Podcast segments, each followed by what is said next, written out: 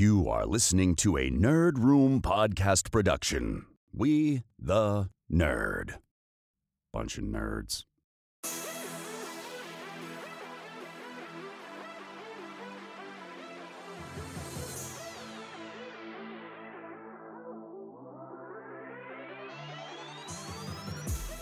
Hey everyone, and welcome to Nerd Room. We talk all things Star Wars, Marvel, DC, and beyond. This episode number 322, we're discussing Doctor Strange and the Multiverse of Madness. I'm one of your hosts, Tim. And I'm Carlos. And man, here we are, the next big MCU tentpole in Doctor Strange and the Multiverse of Madness, following up from not only Spider-Man No Way Home, but also WandaVision, Doctor Strange 1, and all the other MCU stories that seemingly built into what could be called a true sequel to Doctor Strange, and we will get into that little piece there. But Carlos, man, happy to have you here. We're gonna do a full episode review. How you doing, brother? I'm doing well, man. I, I didn't know if we would get here because uh, finding time to see it was uh, a bit of a a bit of a conundrum, but uh, here we are, fresh off the release of the movie and uh, ready to go. Give something to the listeners. Yeah, man, I'm really looking forward to this one. I actually had quite a bit of fun in this movie. I went in with relatively low expectations, but we're going to do this a little different than we have in the past as we have been evolving our formula inside of the nerd room, trying and experimenting new things. We're going to actually try to apply that formula that we've been using over the past couple episodes directly to our review episode. So there's going to be no This Week in Nerd, no Our Week in Nerd. This is going to be a full podcast structured around a review of Doctor Strange and the Multiverse of Madness. And we're not going to waste any time. We're going to go straight into the film here. So, Carlos, what are your thoughts? High level thoughts here. I'm going to steal a cue from you, uncork it a little bit. But let's let's start off with that piece of it. High level thoughts. It's because you have no idea what I thought of the movie. That's that's why I, I have to go talked first. to you about and- this. Yeah. yeah, I haven't, and I haven't said boo about it online or anything. But uh, honestly, some of it was probably the finest filmmaking I've seen come out of the MCU, with some really inventive things and things that I really had to commend, and I just absolutely adored.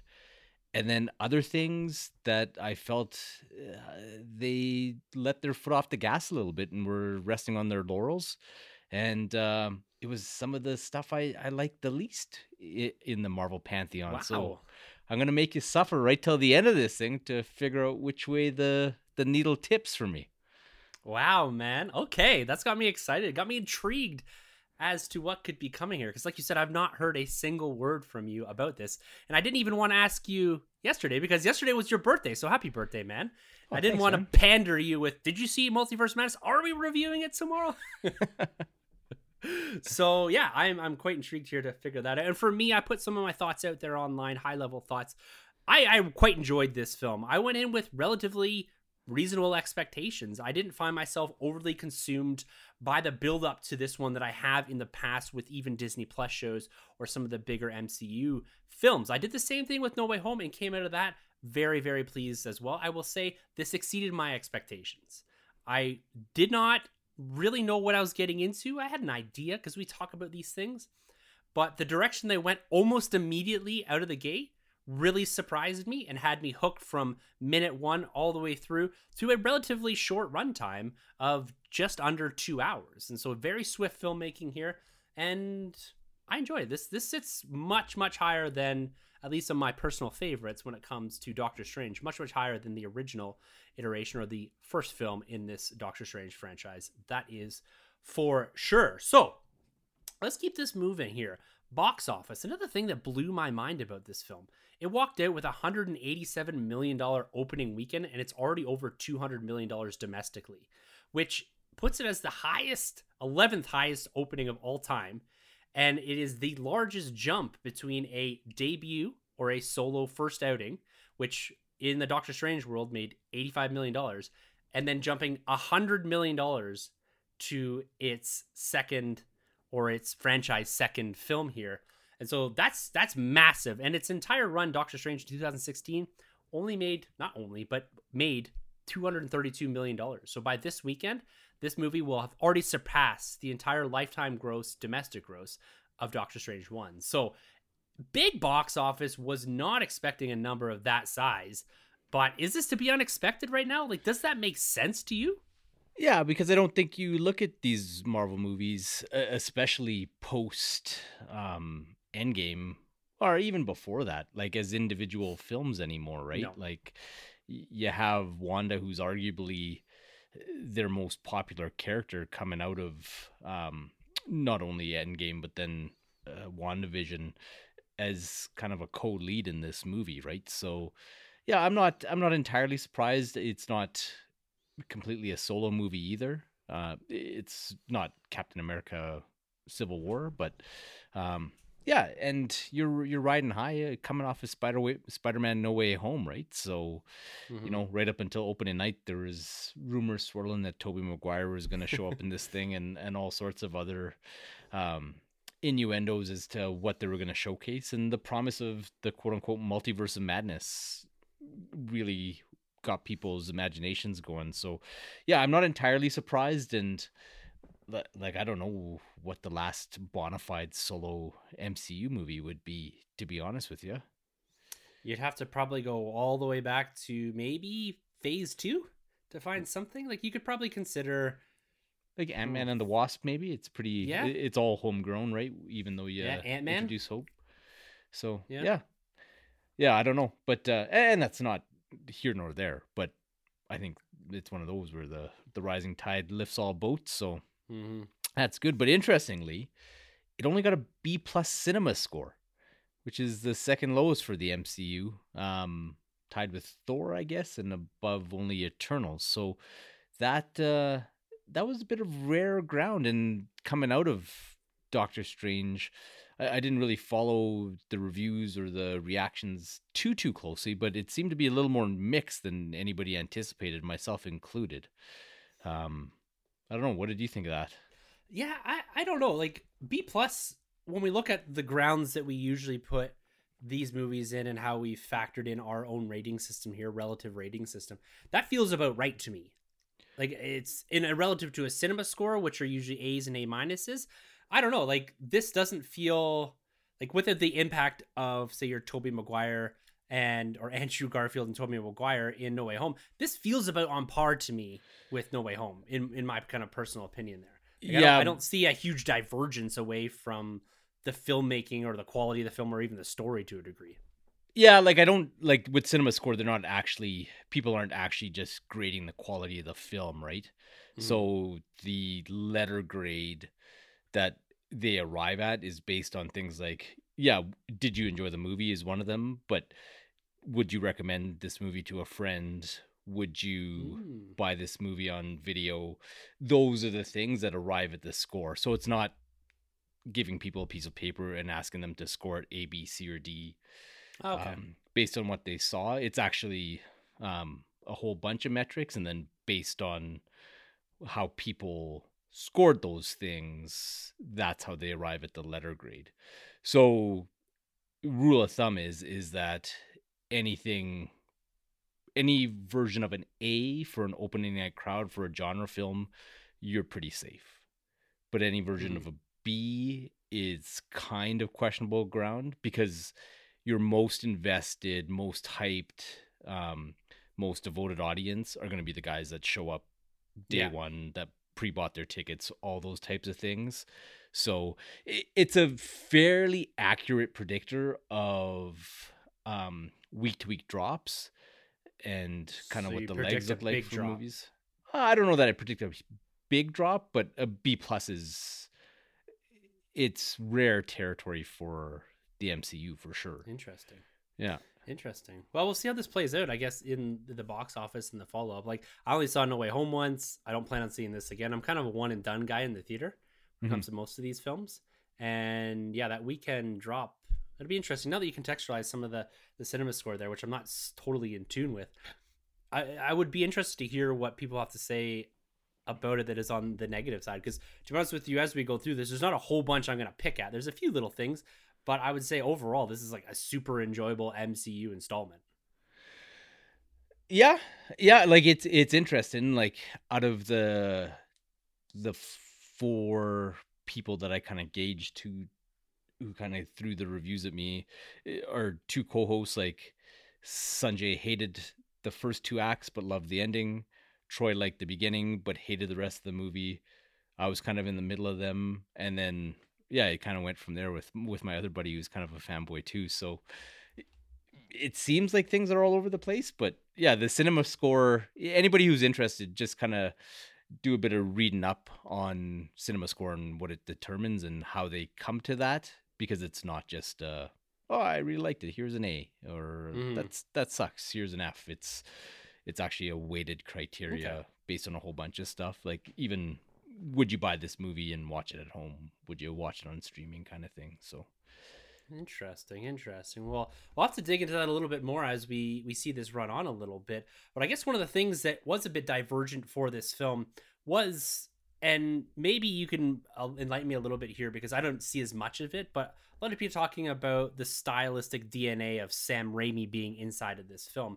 You know, a lot of things felt familiar to me, but there's definitely a fingerprint of Raimi on here when it comes to the shots, the way things are angled up. The story felt MCU to me but the way that it is portrayed in more of that horror aspect at times, the jump scares, some of the demons, some of the more brutal killings that we do see throughout the film as well.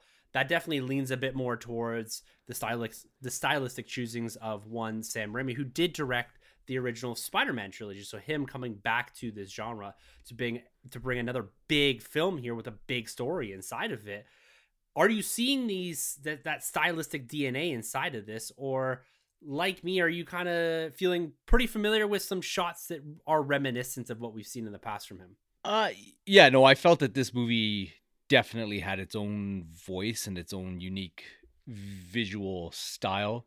It it very much harkened back to Sam Raimi movies, not so much the Spider-Man stuff, but you could really see things like the Evil Dead and Army of Darkness in how he presented things, the jump scares, even just the anxiety that he builds with musical cues where he Mhm. holds on a shot and the music kind of drops down to nothing or very low tones and yeah, I I loved it. Like if I was to give this movie props for anything or to give this movie props for the things I liked the best, it was absolutely the visuals and how he composed things and how unique some of the elements that played out were with um, things like when Doctor Strange and America Chavez fall through the multiverse, how he framed that Mhm. up and the transitions there, um, the uh, the musical fight in the third act is honestly one of my favorite things that I've ever seen in in the MCU. I thought it was uh, choreographed really well. I thought it was executed beautifully,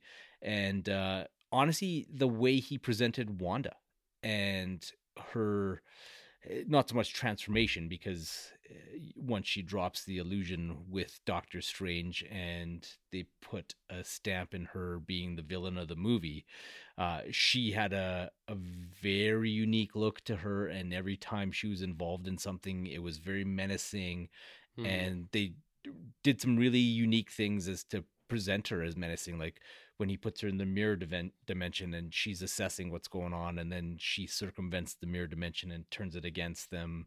And even when my favorite scene in the movie plays out and you have this all white background and then all of a sudden she comes in as this yeah, red threat type of thing.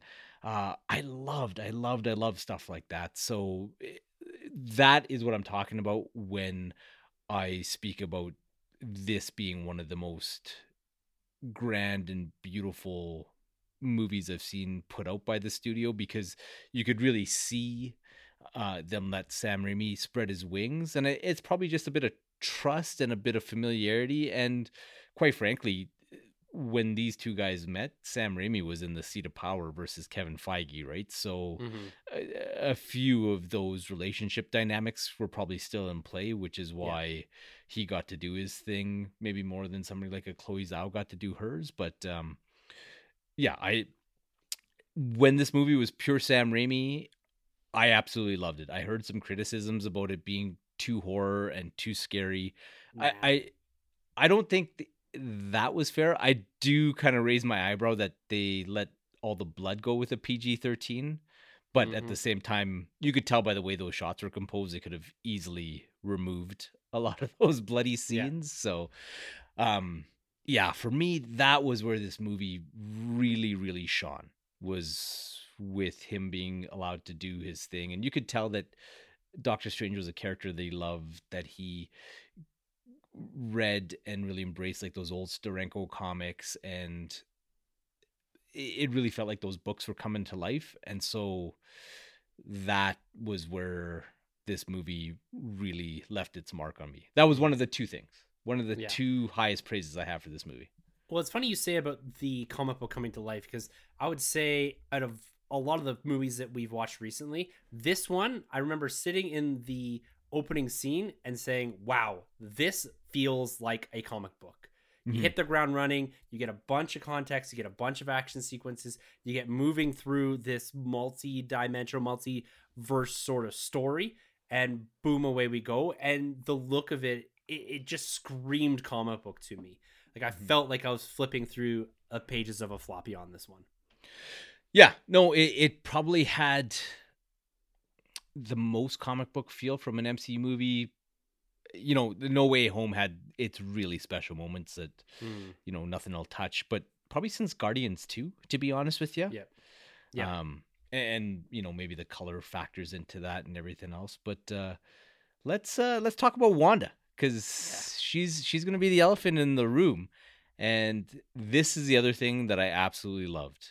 That you know, I am a bit critical of Marvel for not taking the difficult road with their movies very often, and they absolutely did it here.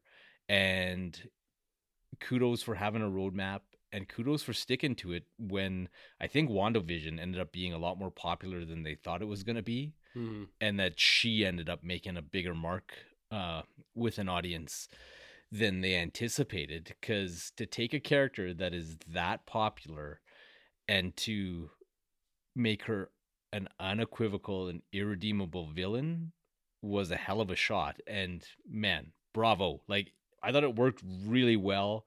Uh, she's honestly one of the best villains they've ever had in the MCU. She might actually be my favorite, to be mm. honest with you. Like, I think it was cool. Like, I loved how unrelenting and laser focused she was on her goal, and also how blind she was, or willfully blind she was to the negative fallout of that. And I'm not the biggest Wanda fan coming into this thing, but I am a massive Wanda fan. Maybe a little too late because she's dead and gone. But um, you know what? What a way to go out! Like I think she eclipsed Thanos for me as far as uh, impact and gravitas and and just menace. Like yeah. she actually felt like an unstoppable force. And there was a few dumb things where it's just like she wipes out the Illuminati, but yet she's kind of running behind Strange and Rachel and America Chavez through the sewer like the T eight hundred from the original Terminator movie. It's like what you can fly, you just eviscerated all these other guys, but yet these sewer grates can stop you, type of thing. So there's a few things. There's a lot of things in this movie like that where the powers and abilities were inconsistent depending on where they needed the next plot device piece to go, right? Yep. So she can't make up ground and stop them in a sewer, but yet they get through a secret portal behind a door that nobody can open after solving the the lock and boom, she's right there before this dude can even touch this book. So I'm like, mm, okay. But all that aside, I thought Wanda phenomenal. I loved her arc. I loved where they took it and her climax in the movie I thought was fantastic. How basically Strange, America, and Wong use her motivations against her. Mm-hmm. And I love that they made her irredeemable too. Like you don't come back from that. You don't come back from wiping out all those Kamar-Taj guys. You don't come back from saying like, "Oh yeah, no, the multiverse is mine, so that I can be mom." Like when she goes from drops the wand facade and goes to full Scarlet Karen, like there's nothing more scary in the planet. So Scarlet Karen, I love it. You know, like, what more can I say than to echo some of your thoughts there on on Wanda? She was a standout. This was her story, much like mm-hmm. Thanos is presented in Infinity War as this being an Avengers movie. That's Thanos' story. The same way that this is a Doctor Strange film, and it does make a lot of development moves with Doctor Strange. But Wanda at the start and the end of this are completely different characters and develop so far. And they take, like you said, big risks. This is the piece that really subverted my expectations because going into mm-hmm. this, we debated it back and forth. Is Wanda the villain? Is she not? The way the trailers frame her up maybe looks sort of like an uneasy ally in all of this. I thought there was going to be another villain. I did not think it was going to be Wanda. And if it was Wanda, I thought we are going to have to wait to the end of the film to find that out. But no, it's almost immediately that we're thrusted into this story where Wanda, Scarlet Witch, maybe better put, is the villain, and the story is fundamentally based around her. Like when you describe this to people, it is Wanda chasing America Chavez to get her powers to use this multiversal dimension hopping to get her children back. And Doctor Strange doesn't want her to do that. Like that like the movie I don't think is primarily centered around Doctor Strange. He becomes the hero that is stopping this villain. In the same way that we saw this in Infinity War. It is a fundamental Thanos story with the Avengers trying to stop him. And so you have a villain being the center stage of this movie. And Elizabeth Olsen absolutely murders this. I'm going to use that word, murders this role. Oh, because yeah. they, they take it in so many directions. I would say my only and this might be an acting choice, but the only thing I'll pick at this is sometimes when things are happening around her, Elizabeth Olsen's expressions are much more like shock and awe when she's supposed to be this super powerful. Like there's moments there when you can see her like not so solid in her conviction and maybe this is a little bit of Wanda poking through in those moments. That's what I'm kind of chalking this up to. But it's going to be interesting to see if Marvel tries to have his cake and eat it too, where they say, no, no, this is Scarlet Witch. Wanda's good still. Scarlet Witch is bad. And like when you're talking about the irredeemable villain, irredeemable character, is there a way to walk that back? I see them leaving the door open just a crack. Yeah, the door's open. Like she's technically dead right now, but yeah, with the multiverse and magic and every there's a thousand ways to write her back into the oh, yeah. the universe. So uh, it'll probably just all come down to how much money she needs to come back, or if they mm-hmm. need to bring her back if things falter, type of thing. But but with the acting, um, what did you think of some of the other performances in this movie? Because this is actually the spot where it falls down for me a little bit. Like mm-hmm. I thought Wong stellar. Yeah, Rachel McAdams was great.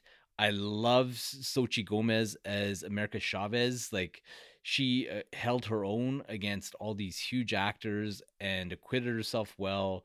She was believable in being a character and a hero that has experience and has lived through some stuff, but also uh, with presenting that naivety that comes with not knowing what her powers are, having to learn life on the ropes, and just being young and and obviously Elizabeth Olsen was great. I I didn't really pick up on any of the uh, awe kind of things that you were talking about, but you know I, I wasn't that focused on some of those aspects. I don't think, but man, my man Benedict, who's one of my favorite actors, and I I think I've watched like almost everything he's been in.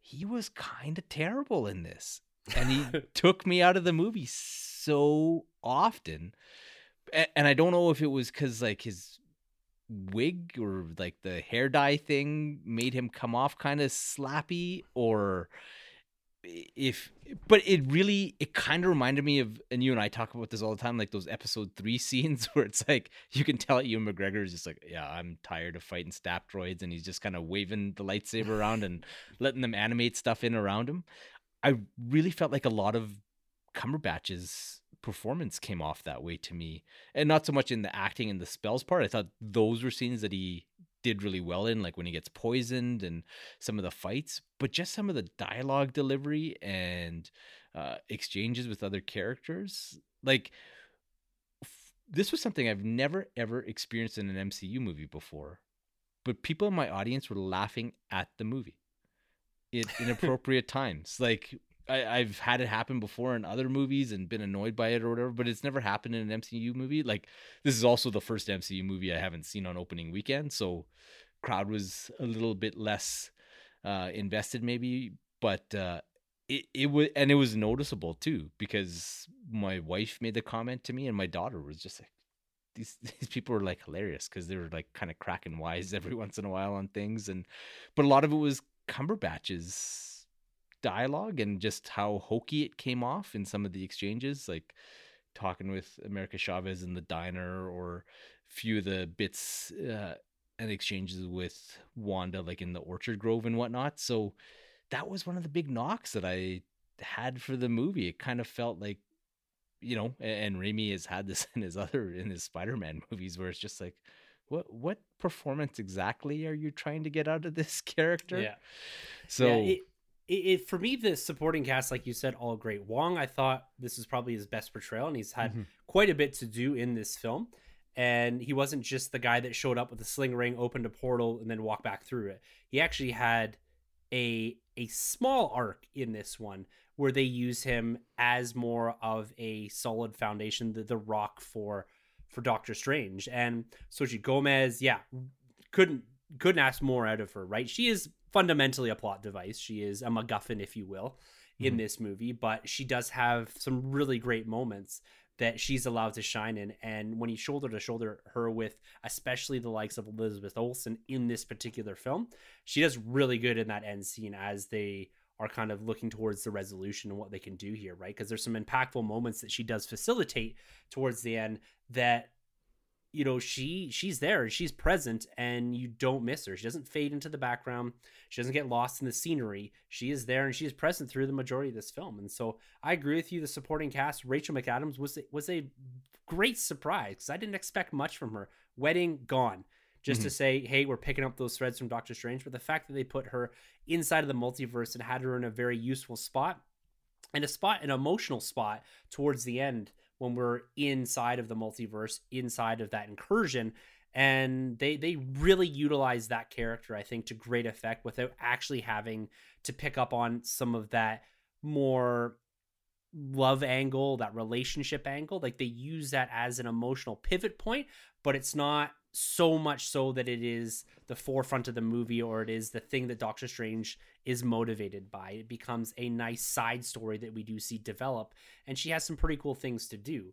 But yeah, I would say for me as well, Doctor Strange, Benedict Cumberbatch, was the one odd point in this film. And given that he is the title character of this film, I not only felt that it wasn't exactly his story, that he was kind of playing second fiddle for a good chunk of the movie to Wanda, but the fact that that Benedict, I don't know if it was on purpose or not, but they seem to be missing that classic character that delivers the funny stuff.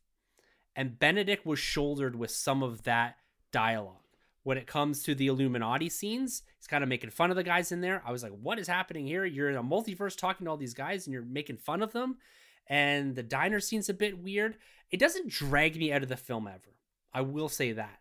But, and this may be a second viewing thing that I pick up on more, but he was the character I was less, least impressed by overall. I don't love Doctor Strange 1. Doctor Strange, the character, has never been an MCU character that I was overly warmed up to. And this film, although progressing his character in a di- really different direction for me, I think, when it comes to like what Doctor Strange is, I never warm up to him in this one either. He is he's just a hero because I'm told he's a hero. Mhm. When I look at Doctor Strange, and maybe we'll talk about this in in just a minute here when it comes to some of the more multiversal and the Illuminati stuff. I see like this real like Anakin Skywalker arc for him building out inside of the MCU, where he's prophesized to be the best of us. He is the sorcerer supreme at one point. He is the man that is meant to to bring and do great things, but he's reckless, he's flawed, and inevitably brings the end potentially to the MCU in, in some fashion. And then they build on that story by saying all the other Doctor Stranges are flawed. Why is this one different?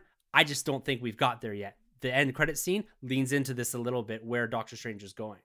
I think though he had his character arc, and that's why Rachel McAdams kind of carried that thread through with the "Are you happy?" piece Mm-hmm. Because she kind of gives him permission, and also kind of directs him to love himself and let people in, type of thing, right? So she's like, and I like that they were Like, yeah, I can't be that for you because I need to stay in my universe. And I love the establishment of incursions, so mm, Yes. that you can't just parachute characters from other universes into the MCU now the 616 question mark universe. Nah. um, it doesn't matter. They need to erase the comic book 616 anyway, so they can stick that one on the MCU. But anyways, uh, I, I really love that. I I loved I love that progression, and I actually kind of dug looking at Strange at the end through the lens of him growing as a mentor, because I thought that he had progressed from how he was and how he acted around Peter Parker to uh, where he ended up with America Chavez, uh, particularly by the end of the the film and recognizing things within her. So I thought that was a, a good little piece of writing there and good piece of growth. And then you see him interacting with Wong and being a bit more personable and not being as standoffish. And so I, I think that that was a bit of his arc built into it. So why he's not going to be that.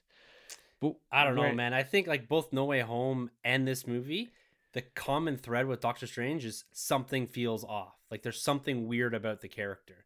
And I don't know if it's the portrayal or if it's what they're building for this character. Yeah. Like, I think that I think honestly, when I say An- Anakin Skywalker arc, I do I do mean that. Like we'll talk about Secret Wars in a little bit, maybe.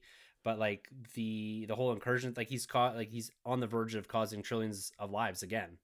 You know what I mean? Like he he is a reckless character, and although he does have good par- character progression when you when you bring up the point of from Peter Parker to America Chavez, and he has this internal development about the concept of being happy and letting people in.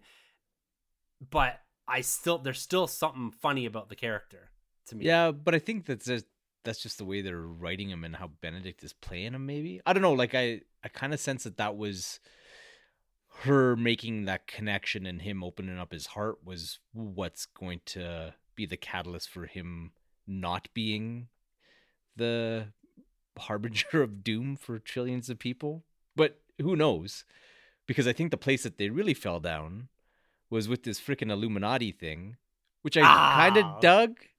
But I man, how do you waste Chiwetel Ejiofor, who you established in Doctor Strange one with Baron Mordo, and in that movie, he's actually kind of a sympathetic character who becomes disillusioned with Strange becoming the Sorcerer Supreme because he was the guy that bucked all the rules, didn't respect the mystic arts, didn't respect the teachings of the Ancient One, whereas Mordo was very much uh, the guy that embraced that. And you have an incredible actor in Chiwetel Ejiofor playing him. Then you kind of waste him on this glorified cameo with him bringing him in to the Illuminati. And then they have a fist fight. So Benedict Cumberbatch and Chiwetel Ejiofor, that's where you're going to showcase your big fist fight. And then they fall in a hole and they leave arguably one of the best actors working in a hole. And I was like, ah, I think they could have done something really interesting with having him come along for the ride and being a bit of a like almost that role that Loki played in Thor the Dark World, but where maybe this Mordo is a benevolent force type of thing. And I think you could have got more juice and told a stronger story by using that character more. I think you sacrificed Rachel McAdams and and Wong's character to do that though. Like what you get out of them, you'd have to or to get more out of Baron Mordo, you need to get less out of those two, I think. And so you sacrifice that end of things. I'm hoping that Mordo is saved for a third Doctor Strange film where he becomes something different or bigger for that. Because you're right, this is a glorified cameo of a villain that they teased in the end credits scene of Doctor Strange 1. And so he is on the back burner probably because of this story and how they wanted to tell it and when they wanted to tell it. Mm. Mor- Mordo is a casualty of this multiversal through line that they've put through the last couple of films. Yeah, but then why have him?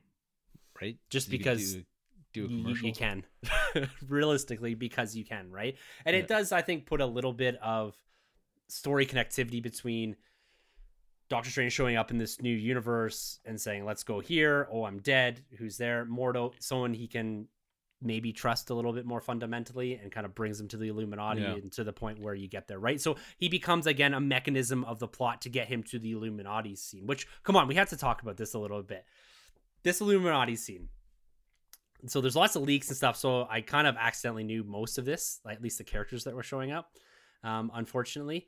But I really dug this scene because I don't think, and this is my opinion, I don't think they stopped the movie for 20 minutes and said, we are going to insert the Illuminati, build the next three films of multiversal shenanigans, and then leave it hanging and not have anything happen inside of it that directly affects the film. I think they use this scene, yes, for cameos, yes, for a little fun, but to me, it shows two things. It builds on this kind of character arc of Doctor Strange being this reckless, flawed individual, but also shows what a badass Wanda is, well, how powerful she is. Like, how do you underscore how powerful Wanda is more than taking out characters that we know we know their power sets we know how you know what i mean like i think that they use that scene to really prop her up in a very important way Yeah, no, I I didn't mind it at all. In fact, that was like my favorite part of the whole movie. Although I think the the more baller move would have been to use James McAvoy was Professor X. Like to have my boy Chuck roll out with the X Men animated series Yellow Mhm. Chair and like the theme song playing in the background, green jacket, that blue and black striped tie, amazing. And then that he goes and he fights her on the astral plane and finds Wanda kind of buried in the rocks and being So held good. captive. Like that was awesome. Like I, I'm an X Men guy all day long, and that that was cool. Uh, yeah, the I, I agree with you on the Illuminati. Like it it worked to move the story Mhm. forward and connected in what they were telling, right? So like really you have that scene in the movie regardless and if you're not going to use it for like to have some fun and have the cameos then are you just going to have that earth's version of the avengers that we all know Yeah. anyways in there so you have bruce banner and steve rogers and blah blah blah blah blah like why not just change it up a bit and it's very cool yeah, it, it was a quick and easy way to do it. I really like that they used Maria Rambeau uh, in there as Captain Marvel, like gave her some agency and made her badass. I thought Peggy Carter was cool. yeah me she too. probably should, yeah, she should have been taken out way faster, like when Mhm. Wanda can erase Black Bolt's mouth with a thought. And see, that's the thing. Like that's the sewer thing. It's like you erase Black Bolt's mouth and blew up his head, and then turned Mister Fantastic into spaghetti. However, you're T eight hundred down the sewer, and you can't catch them because their feet hurt. Well, and some of this might be this is where I think you get a little bit of the the multi or the MCU puppeteering in this, right? Yeah. You want the Captain Marvel and you want Peggy Carter, which I'm assuming we're gonna see some version of them down the road. Um, especially Peggy Carter. Like there's there's gotta be something more there. With Hayley Atwell being as popular as she is, she was probably one of the standouts from What If. You get her here. You want to display and showcase those characters Mhm. where the Black Bolt again, I I had no clue that it was the same actor that was portrayed him in that awful Inhuman show. That he comes back and gets a little redemption, little redemption. He gets actually put in the Black Bolt suit. Oh and, man, yeah, my my boy Anson Mount, like Captain Pike. You got to put some respect on that guy's name. So, yeah, I I really like I adore Anson Mount as like just a dude. I think he's a super cool guy and love him in Star Trek. So that he got a bit of redemption and he looked cool in the Black Oh, Bolt man, so suit. cool. And uh yeah, but honestly, and I don't know what it was. That Krasinski, Yes. Mr. Fantastic, kind of fell on its face for me. It did. It did. And I will say this as a big John Krasinski fan and one that really wants to play Mr. Fantastic. I felt like he recorded that in a green room in his house somewhere. Like he was unfortunately stiff and it it it landed because of the fanboy inside of me, but taking a large step back, I don't know what it was. If it was the dialogue, if it was his delivery, it it definitely did not have the same impact that I had hoped it would seeing Krasinski for the first time in this. And maybe it's so abrupt and you're trying to process a lot of things, but it was the most wooden out of all of them. Like Atwell was stellar. She got very few lines, but she came across great. Um, Maria Rambeau, she was awesome. Yeah, the it was cool. It was like so fan servicey that it like had this stupid grin on my face, but there was something a little off about it. I will agree with you. I don't want to agree with you, but I have to. Yeah, it was just eh, there was something weird about it. like, and I I immediately thought back like as I'm watching the movie, and this is bad, but I remember years ago, and I think it was Uncle Marty, like Martin Scorsese, talking to an actor who didn't get a role that he auditioned for. He's like, "Why didn't I get the role?" And he said, "Because you're a TV actor." And he goes, "Well, what is that supposed to mean?" And he's like, "There's tons of guys that make the transition from TV to the big screen, or big screen guys that come and work uh, in television." And he's like, "No, it's not that. There's like a level of gravitas and a volume that you need to be able to convey on the big screen, and you don't got it, man. Like to be honest, like."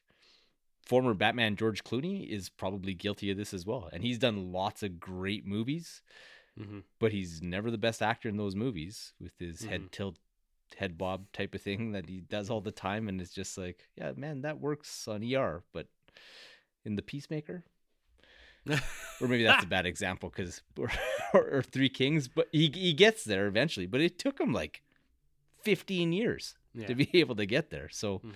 yeah i don't know what it was but it, it went over like a lead balloon like yeah.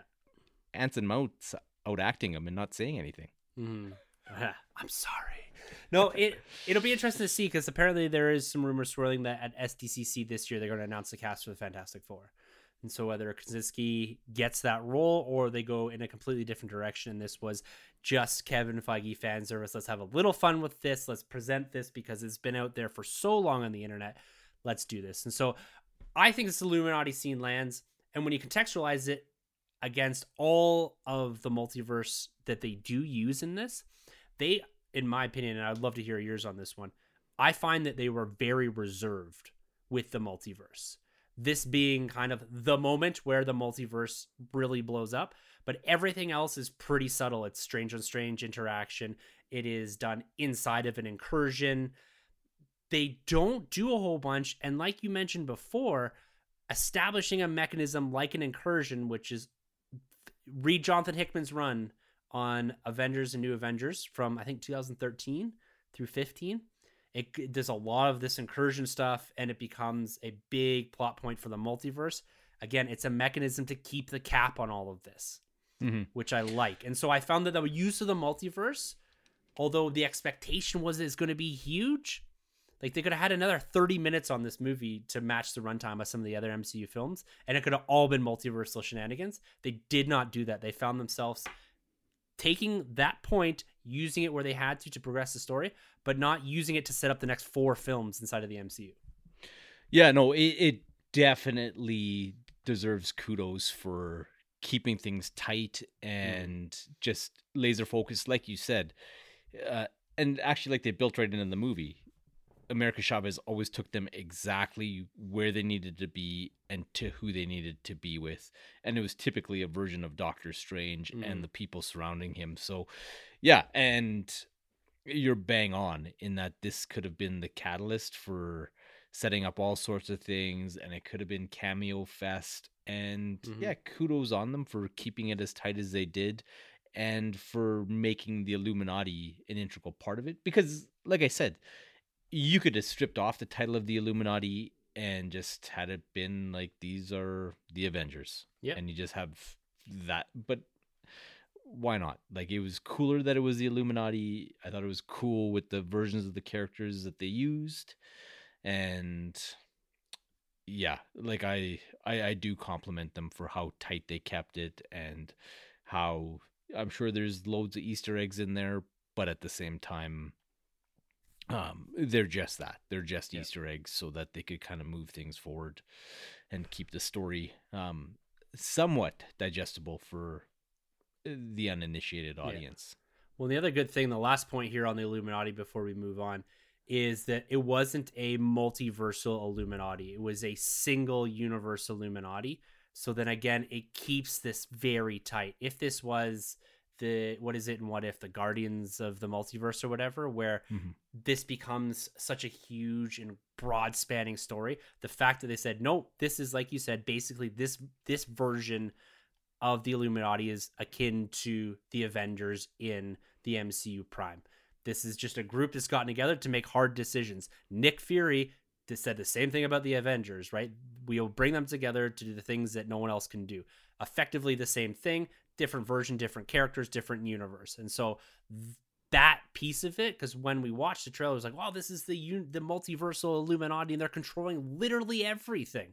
No, it's just it's one universe's version of kind of you know pulling the strings in the background here. So I really like that aspect too. Like keeping this very very tight was so important I think for the future of the MCU because you unscrew that lid and everything pops off and it becomes very difficult to tell serious stories with stakes inside of them.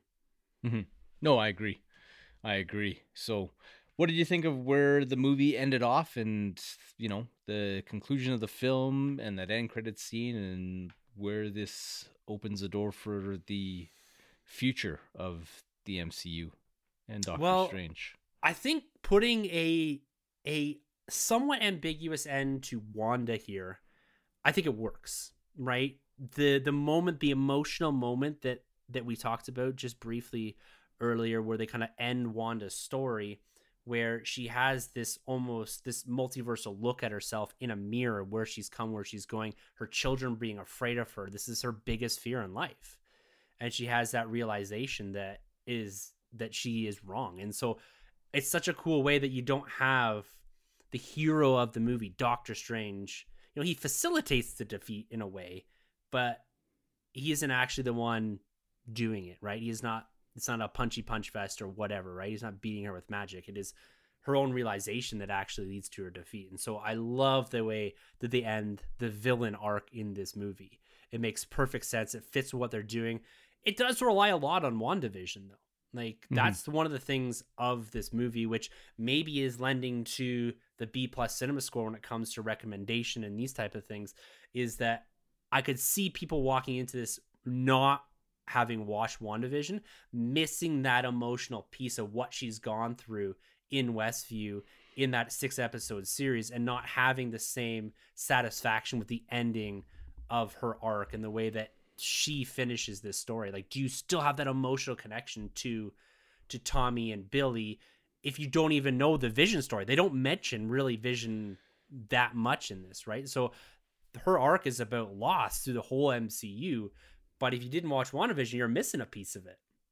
Yeah, like Tommy and Billy were super annoying in this movie, so maybe it's better if if you're missing that. Like, and I usually I'm usually the guy like defending the child actors, but I don't like holy children. smokes, Love children, not children actors.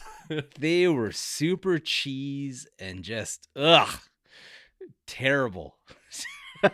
they were awful, but uh, yeah, I like I said uh, at the beginning of the show, like I really commend where they took Wanda on this journey and whatnot. Uh, I kind of like the story that they told with Doctor Strange too. Like as clunky as Cumberbatch's acting was, especially through the end of that movie, um, it it worked and they got you someplace. I really love the cliffhanger ending that they stopped the movie with Mhm. with the third eye opening after the Darkhold and you don't know what's happening and are things resolved are they not resolved has he become the threat and they kind of did Sam Raimi dirty by having a post credit scene where it's erase like that, yeah. yeah it's like oh okay so he just had a headache in the middle of the crosswalk there but you know 3 hours 3 days 3 weeks 3 months later he's he's just fine Mhm. and then here's Clea, and off we go with a smile and a wink. Mind you, I would follow Charlize Theron through any portal that she wants to take me through as well. But uh, I don't know, like it, th- the post credit scene really cut the f- legs off of that ending, which was kind of cool and kind of different and bold. yeah. So it, it's different and bold i think is the right way to put it. I don't know if i loved the way that doctor strange kind of walked out there. It, it felt like very like mr rogers-esque. He's walking down with the scarf and then boom something happens right? Which sure i'm okay with that. At the end of the day because i don't like I find Doctor Strange, as we've talked about, his arc is probably the most confusing, and maybe that will benefit a third Doctor Strange film or wherever they're going with him because they're clearly going further with this character and like the third eye and all that. So there's definitely work. They leave you with a lot of work, or they leave themselves with a lot of work to do with Doctor Strange, and so his ending feels abrupt, and maybe that's on purpose, and maybe that's a Raimi thing, sure. But this end credit scene, I had to Google. I had no idea who that was when when she came storming out. Like I was like, don't know. I kind of I couldn't put my finger on exactly who the actress was either. And but she comes through and slices open and says, "Let's go. We got an incursion to solve." And he just says, "Yep, sure, let's do it."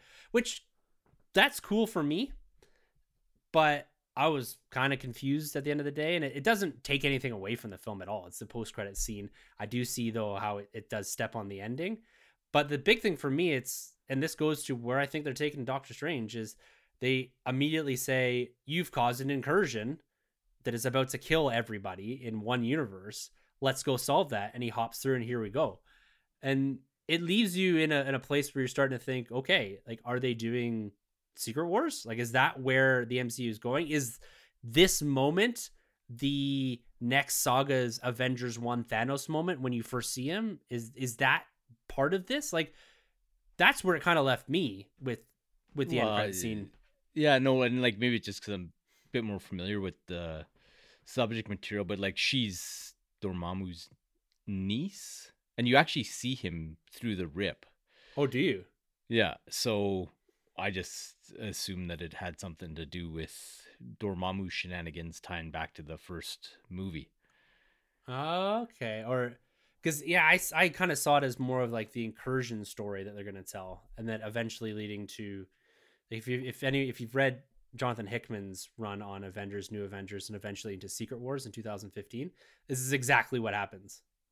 Is you got a bunch of incursions happening all at once, and you end up with a universe that is is it's an Earth that is a patchwork of a whole bunch of different universes that are split into like countries. So I don't think they're exactly going there, but I think they could be using the incursions for a bigger story that might fold into a Kang story or whatever down the road. But um, yeah, it was just it was just a very abrupt scene. It, it's but that's what they're for, right? They're supposed to kind of shock you out of your out of your seat and kind of seed something else without having to do that. Like if she had to show up in the middle of the film and we spent 15 minutes trying to figure out who she was, that to me is misplaced. This year, it works for me. Yeah, it was. It, uh, I don't know. I I kind of liked the ending, so Mm-hmm. when it walks over it to set up the next thing, I'm like, ah. And It's then con- like, I was it's a pissed that- confusing piece, right? Yeah. Like it's like, wait, what? What? How did these two things connect? Totally. When also more so, probably my annoyance was compounded by how terrible that final credit scene was with Bruce Campbell. It's like, ugh, Oh man, I hate those ones where it's like nine minutes. Like, yeah. just I sat here waiting to see some cosmic connection to the your next film, and it's Bruce Campbell punching himself and staring Yeah. at the screen, telling us it's over. Like, was this meant to be a painful experience for us? Yeah, maybe. I don't know. I don't know. For some folks, this movie was a painful experience. It seems. I like I just just to cap that. I don't understand that. Like to me, this this is a good film, and maybe we can use this as a as a way to leapfrog into our our final letter grades for this film. So, Carlos, where are you taking this one? Yeah. So you you said it's a good film. I don't think it was. Um, I like the movie overall, but I very much feel that they wrote the story around plot points and set pieces that they wanted to have in the movie. And then Cumberbatch's performance was just what it was. So that kind of dragged the whole affair down. The two things that really elevated the movie, however, so I always try and take out the one element that I really liked and would this movie still work? If you take Sam Raimi out of this movie and you just have it with a journeyman type director like they typically like to hire, this movie is unwatchable for me. But Sam Raimi elevates the whole affair to another level to the point that I feel like I got my money's worth out of it. And then I give them massive props for taking Wanda on the journey that they did and you know taking their shot into making her the villain. So with that, I think it probably pulls my grade up to being at kind of that B B minus level. Uh, I'll give them the nod for the B because I loved some of the little horror bits that you know Raimi got into the movie that probably nobody else could. But yeah, if I'm gonna compare this against like another movie like The Northman or whatever, it's it's not a good movie. Or even, you know, I went and saw a multiverse movie two weeks ago with everything everywhere all at once and that was a good movie, like a solid story with emotional character arcs and um really powerful moving themes. This was not that. So Interesting. It's it's Yeah. funny that you know you you talk that through that and you know I I feel some of it but not all of it. Like it's interesting with the point about Sam Raimi. I think to me you get another stylistic director in here and the movie feels the same. I, I just don't have that same connection to Sam Raimi that that a lot of people do and like his and maybe that's my my, my lack of film education on other things he's done because I, I just I'm not feeling like this was as big of a Raimi experience as everyone else's, and that's probably up to to just me. I see this as a a solid entry into the MCU. I see this story. You take it Raimi and you shove in someone else, a Peyton Reed or something like that. Yeah, maybe you don't have some of those s- more standout visual moments, but I think you get relatively the same story put to screen. Um, and maybe that speaks a little bit to how you're writing around set pieces or you're writing around particular moments and then you're infilling the the infill Oh, yeah. is more Raimi. you get the same story, Yeah. but it's told at a significantly poorer level without somebody like a Raimi bringing those special things to the movie that are unique to him, right? Mm-hmm. So I like the the story. In fact, I think there was an interview with him saying like y the story is the story that you're gonna get. Like you and I could go in and direct that He, movie. he and- didn't even watch WandaVision. like he said Yeah. that outright. He's like, I kind of know the gist of it, but I never watched it. Right, and that like that is like the core. Like that is the the starting point for your whole villain, and like the core to her emotional journey in this is to what is motivating her in such a, a- a- like a visceral way. And the guy mm-hmm. never even watched it. so at, at the end of the day, though, I, I enjoyed this film. I had fun in the theater. I had fun with the multiverse stuff. The Illuminati was great. Still don't love Strange. Love what they did with Wanda, how they mm-hmm. progressed her, and how it was her story. So we're not actually that far off. I was bouncing between a B and a B plus, and I'm probably gonna stick this at, at a B to be honest with you. So coming at it from two different angles, and we kind of land on the same letter grade, which is which is very interesting. I think yours might be a bit high. I would say that you, given if I'm going to listen to you, I'd probably put you closer to a B minus. But hey, man, it's your letter grade. Yeah, but it is what it is. Like I, I go into everything wanting to love it, type of thing. And there, Mm. there are things that I really genuinely love. Like, yeah, like I said, like that music fight, amazing. And yes, there's some just- standout moments in this, and it, it it works. And I think like another thing that I do really like about it is it did not go overboard with the multiverse, and yes, the the sub two hour runtime when it ended i was like wow. Like that felt brisk. Like they did a lot in this movie Mhm. but there's no fluff in it. Like at, like there's maybe a little bit but there's not much fluff. Like you don't really get a ton of time to breathe in this movie right? There's no like big pauses where we have a lot of contextualization just big dialogue dumps trying to explain things to you they kind of do it all on the fly Mhm. which which makes it feel like a pretty swift film. Like I, I would imagine there's not a ton on the cutting room floor on this one. I imagine Raimi shot the film he wanted to shoot. Well, yeah, you just look at the visuals and like that stuff is so expensive to to start Mm-hmm. putting together that I think yeah, they had that movie pretty solidly outlined, right? And storyboarded, storyboarded again, storyboarded Yeah. a third time, put together with animatics and then once they were sure as to what they wanted the film to be like, they started their process type of thing, so Mm-hmm. which is cool. Very, very cool. Well, there it is, guys. Two B's from the Nerd Room here for Doctor Strange in the Multiverse of Madness. We hope you guys have enjoyed this review of this big MCU film. We got some big films coming up here in the not too distant future, including Thor Love and Thunder, DC superhero pets. I keep messing that up, but Black Adam this year, maybe Wakanda Forever. So there's a lot, a lot of films to talk about this year, and this is just kind of getting us started, coming out of the gates hot with the Batman, and maybe cool it a little bit here with the Multiverse of Madness. But we'll see what these franchises can throw in front of us in the No, not man. too distant future. Michael Morbius stunk up the joint. Like I don't even like, count that. I don't count that, man. This thing was The Godfather compared to that movie. So that that movie just I still haven't seen it. It's not on my radar because when you think of things, and this is why Sony, I think, if I'm gonna go off a t- small tangent here, is not doing well with their their building up of their universe and making sure people know it's connected. The fact that this can do almost a 200 million dollar opening because people see a connection to Spider-Man No Way Home, but they felt that there was no need to go see Morbius.